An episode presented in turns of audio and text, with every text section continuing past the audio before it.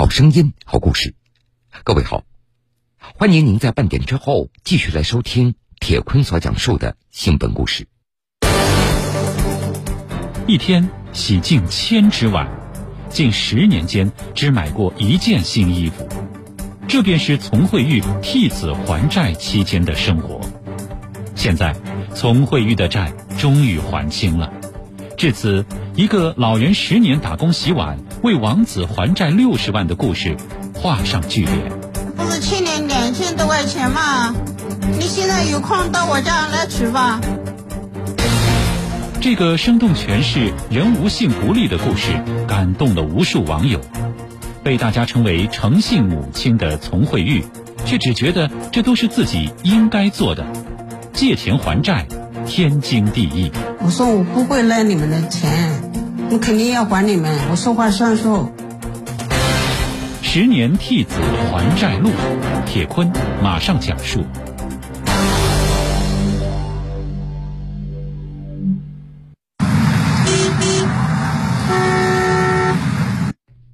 夜晚的江苏省如皋市，大街上开始喧闹起来，饭店里的顾客也逐渐的增多了。厨师忙着烹饪，一位老人在后厨忙前忙后，十分的勤快。由于常年洗碗，老人的手已经干裂了。水整天在水里啊，这夏天嘛，它就是有点烂手啊；冬天嘛，有点裂开的，发红啊，好疼啊。老人名叫丛慧玉，今年已经七十多岁了。一般人到这个年龄，早就在家颐养天年了，可他为什么还要这样的辛苦呢？这还得从十一年前的一场意外说起。丛慧玉她有一个儿子叫小红，在当地经营一家装饰公司。平日里，老两口一边务农，一边照看年幼的孙子，日子虽然过得非常辛苦，不过一家人也过得是其乐融融。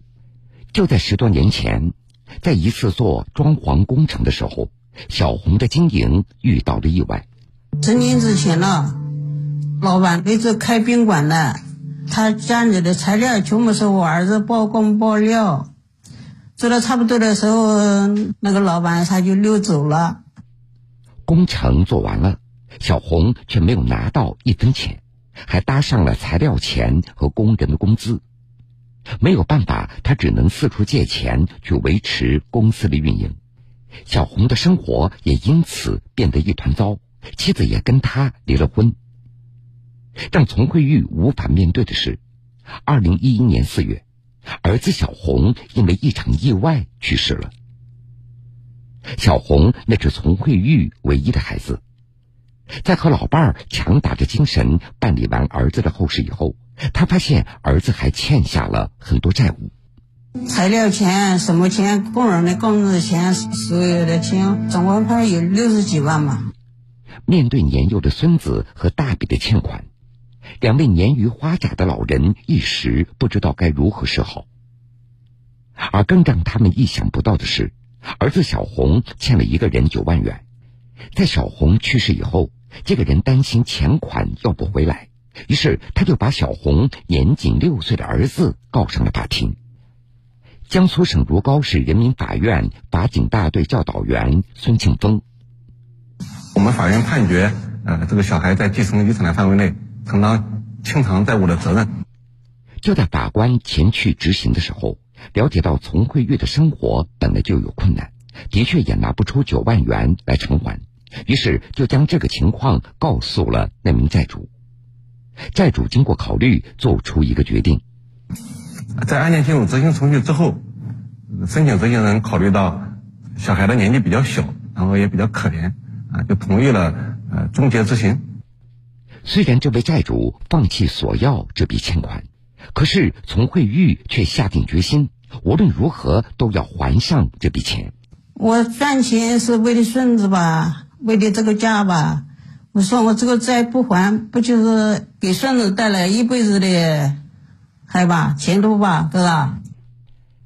儿子小红一共有六十多万元的欠款，老两口决定按照轻重缓急、有步骤的来还。老两口决定先把儿子的婚房给卖掉，先还清银行的贷款，还有部分的零散的欠款。这些加起来还掉了二十多万元，还剩下四十多万元的欠款。老两口商议要去打工赚钱。文化水平有限，又没有一技之长，年过花甲，到底干什么能够赚到钱呢？就这样，老伴儿四处到工地打零工，丛慧玉也就成了饭店里岁数最大的洗碗工。我们就两个人出去打工啊，家里还有两亩地吧，种那个地的时候，在那有的也种点菜吧，有空的时候就去买菜。为了能够早一点还清债务，每一天老两口都在不停的忙碌着。然而，一件事情的发生让丛慧玉痛不欲生。原来，二零一六年，他的老伴儿又遭遇了意外。自己吃的菜地面菜，前天爆炸了，就摔下了，这头里面受伤，外面没受伤。回家他说我头疼啊，说不行了，你你你的头外面没地坏，里面地坏了，赶紧上医院。到路上的时候，他们打电话说快来啊，要把人弄回家了，没用了。说好吧。短短五年，两位至亲相继离世，家里也只剩下丛慧玉和一个年幼的孙子。这日子该怎么过下去？这债务又该怎么还呢？来不及悲伤，也更容不得自己多想。丛慧玉咬牙，独自扛起了生活的重担。她开始更加努力的干活，每天凌晨三点半就起床打理菜地，九点之前赶到饭馆去上班，下午利用饭店休息的时间还要赶回菜地再忙活，下午五六点又要返回饭馆去上班，一直要忙到晚上十点多才回家。丛慧玉省吃俭用。每年可以攒下三到四万元，每攒够一笔钱，他就会用这些钱来还债。我说我不会赖你们的钱，我肯定要还你们，我说话算数，我建设肯定会把你们心都还给你们。嗯，有时候，丛慧玉她还会主动的联系债主，她记得债主金先生的钱一直没有还。儿子小红生前从金先生那里来购买五金配件，有材料钱没有结算，因为最近攒一些钱，他特地给金先生打电话，让他过来取钱。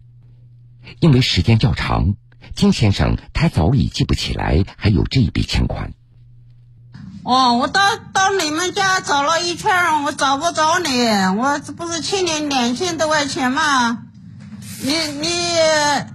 你现在有空到我家来取吧。好，进来吧。啊，师傅你好。你好，你好。啊，进来坐坐吧。好的，好的。到里面坐坐，我来倒水。哎，我给你的钱我数好了，你再数一遍。两千三。嗯。债主李先生，他是做装修材料生意的。当年丛慧玉的儿子小红欠他两千多元的材料钱。在了解到丛慧玉家里的情况以后，考虑到这钱款的数额也不是很大，李先生也就放弃了索要欠款的想法。但是丛慧玉却坚持一定要把这个钱还给李先生。你还给你，我说好了，是你再麻烦你再数一下。这个钱我也不着急，你假如说有其他用，你再用吧。不要，我也不什么 多少钱。把你出了心了，嗯，不好意思，哎，好的好的，不用谢谢谢谢了。好了好的。二零一八年，丛慧玉攒够了九万元，他打算找到几年前曾经到法院起诉的那名债主，于是他主动的跟如皋市人民法院法警大队教导员孙庆峰取得联系。那老太太呢，找到我的电话，说想让我帮她查一下，她想把这个钱还掉。因为呃时间比较长了，当时已经相隔六七年了，申请人的电话联系不上。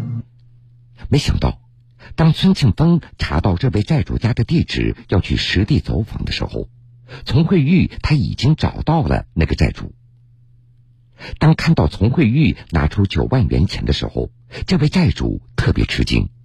当得知这些钱都是老人起早贪黑打工赚来的时候，债主拿出一沓钱递给了丛慧玉。站在一旁的孙庆峰看到这一幕，也非常的感动。这种情况在我们执行案件当中，遇到的确实不多。申请执行人主动往被执行人手中，塞钱的这种事情呢，比较少见。当时看到这种情况呢，作为我心里来说，也是比较感动的。经过这几年，丛慧玉还有最后一笔欠款没有还。债主在城北建材市场开店，曾经是丛慧玉的儿子小红的合作伙伴。债主上门要债的时候，得知小红去世了，感觉要债无望，他就再也没有来过了。通过小红遗留的材料清单，丛慧玉他估计这笔欠款应该在一万元左右。如今攒到了一万多元，老人决定去寻找这名债主。我请问你没人，你认得那个债主吧？嗯，不认识这个人。哦，好，谢谢，对不起啊，啊。原来，城北建材市场经过改造，已经变了模样。丛慧玉一路打听，一路寻找，终于找到了那名债主。你好，上哪来的？上我来的。上我来了，做日饭，快点，年年都来玩。上我来了，在哪儿？做日饭的。一零五加加二九四加零等于大九千零三十一。让丛慧玉没有想到的是，由于儿子遗留的材料清单不全，他算出的金额少了一点儿。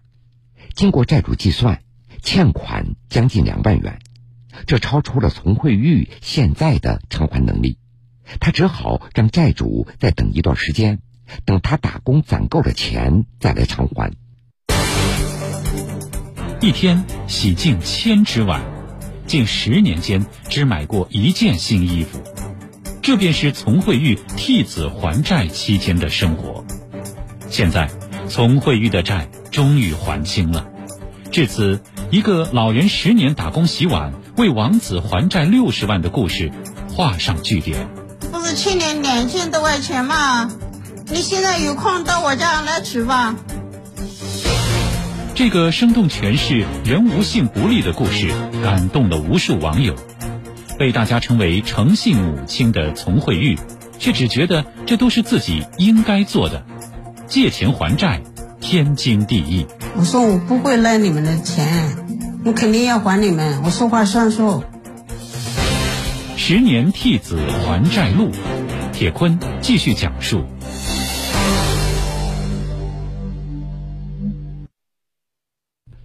丛慧玉替子还债的诚信故事被媒体广泛的报道，他先后被评为南通市道德模范、二零二零年度江苏好人，登榜二零二零年中国好人。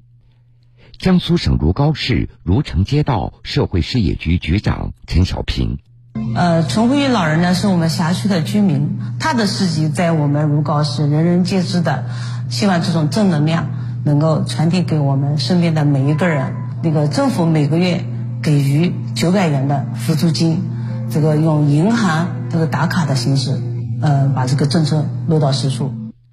媒体的报道也让丛慧玉的故事广为人知。一些机构和个人也提出要给他捐款。南通又开个彩排会吧，那个主持人就跟我讲：“你报个银行卡给我，我给你汇一万块钱，你把这个人家的钱还了。”我说我不要，他一定要我接受，我说我一定不接不会接受。七十多岁的丛慧玉，她没有太多的文化，不过她认为。欠债还钱，这是一个必须遵守的原则。还债的日子里，他还要抚养孙子。孙子现在在郊区的一所中学上学，他决定买上一些食品去看望一下。给你，你好，我这里有个东西带我孙子病病的，先先放你这儿，他等会儿来拿，我放到条子里面。那行行好好好，你把把那个班级呃名字写上。好，行，嗯。为了不打扰孩子，丛慧玉把东西放在门卫室以后就离开了。好，你放这儿了。好了，谢谢。啊，我走了。哦，没事没事，麻烦你啊。嗯，好。如今，儿子的欠款很快就要还清了，丛慧玉的心里也感觉轻松了许多。她觉得未来的生活肯定会越来越好。不嫌，什么都不嫌，走到哪儿算到哪儿。把孙子能培养上大学了吧？他赚了钱，他肯定会养我的。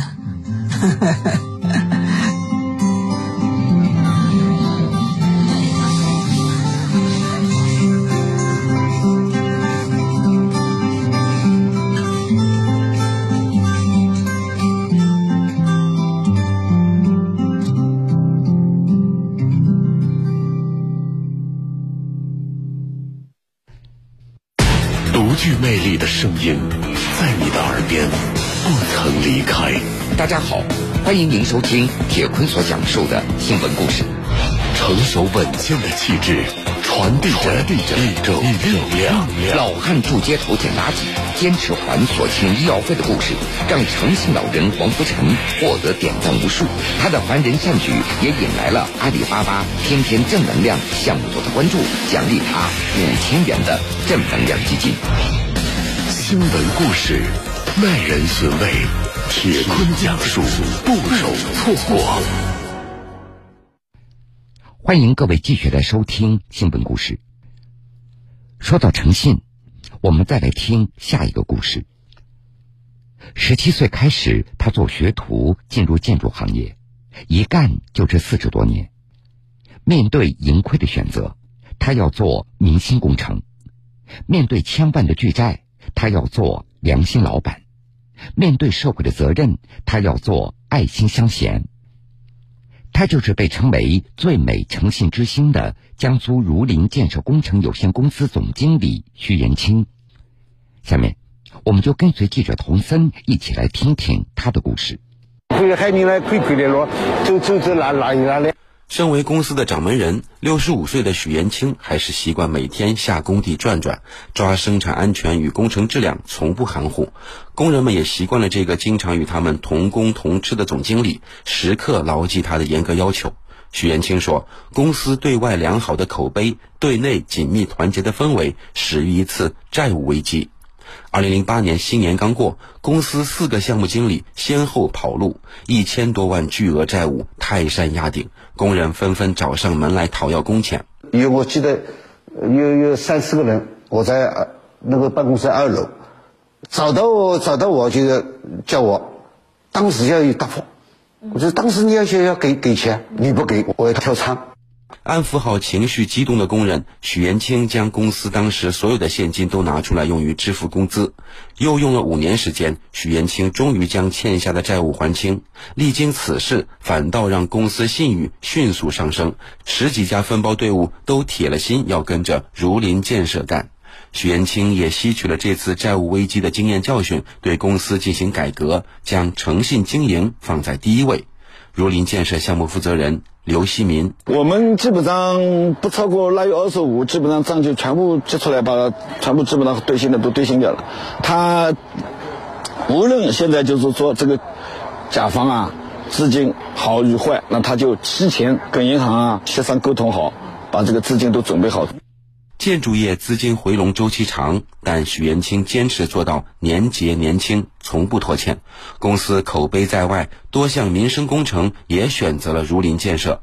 许元清叮嘱施工队：再难不能难百姓生活，再亏不能亏企业信用。高标准实施了三十二万平方米的安置房建设，儒林镇右山村美丽乡村建设等项目，公司先后拿下一百多个奖项。常州市金坛区儒林镇右山村村民许和林，他在右山打造美丽乡村的时候，有许多年纪大的啦，说帮我家房子改一改啦，不在范围之内的，他也帮着给打造一下，帮他，这做的比较好，老头老头子老妈都比较高兴欢喜的。给学校进行零利润改建，为贫困学生捐款捐物，到了汛期，组织抢险队员和大型机械设备义务守护围堤。近年来，许元清在公益事业上的捐款捐功总计已近千万元。从小我其实我六六十年代，我喜欢看这个雷锋的书籍，还有雷锋的电影。我雷锋的个思想，雷锋的精神，值得我学习，传承下去为人民，要要做一个永不锈的螺丝钉。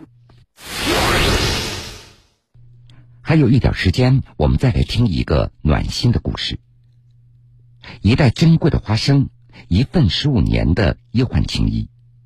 每年秋天花生收获的时节，江苏淮安的一名外科医生齐富珍都会按照约定收到一份礼物，而这一份礼物的背后，深藏着他与一位老患者之间十几年感人至深的医患的故事。哎呀现在八七十九，过一年就八十了。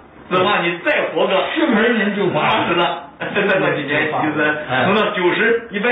哎呀，那那就太感太感人了，知道吗？我们经常的就每年相约在秋天，哎对，每年相约在秋天，对对对，很好。正在和医生开心交流的龙老先生，他是淮安市淮阴区南城集镇人。即将年满八十高龄的他，在十五年前不幸患上了肝癌。在淮安市第一人民医院肝胆胰外科傅其珍医生的帮助下，老人的肿瘤切除手术顺利完成。康复出院之后，惦念着齐医生的这份恩情，老人在前来复诊的时候，特地带了一点家乡的特产，来表达自己的一份心意。淮安市第一人民医院肝胆胰外科主任齐富珍，手术的第一年秋天。他第一次呢带来了一袋花生，当时那时候身体都比较好，坐在公交车的过来的，嗯，递到了我的门诊。我呢当时就我觉得老爷子你这不需要了，他说呢就是一点心意，这是我自己种的，自己采摘的。今年到秋天了，我身体呢恢复的比较不错，感谢了你齐主任，你接纳吗？看着老人这满满的一片心意，齐富珍也就收下了这一份珍贵的礼物。然而让他没有想到的是。往后的十多年里，每年秋天花生收获的时节，老人前来复诊时，都会带上一袋自己种植的花生，送给帮助过自己的医生。齐富珍表示，老人的病情痊愈让他非常欣慰，这一份情谊更让他非常的感动。每年在收下这份礼物以后，齐富珍也会将花生带回病房。与同事们一起分享这份饱含着医患之情的珍贵礼物。距离手术呢，将近十五年了。这次呢，他又带来一个花生，我们也感觉到这一袋花生也反映了老人对我们的工作的认可。老人呢，今年八十岁了，因为我们都知道肝癌呢预后都不是太长的时间，而这个病人有很乐观的精神态度，以及呢他非常信任医生，还有呢他良好的这个生活习惯。现在呢，所以呢病人呢长期的存活。作为一个主治大夫来讲，我非常的欣慰。我跟老人说，也当希望呢你每年都能看到你，也每年都希望你的花生要温暖我的心。幸福在哪里？这里。好了，各位，感谢您收听的这个时间段铁坤所讲述的新闻故事。如果想回听以往的新闻故事，请各位在大蓝鲸客户端点播铁坤讲故事。节目的最后，铁坤在南京向各位说一声晚安。晚安，愿长夜无梦，在所有夜晚安眠。晚安。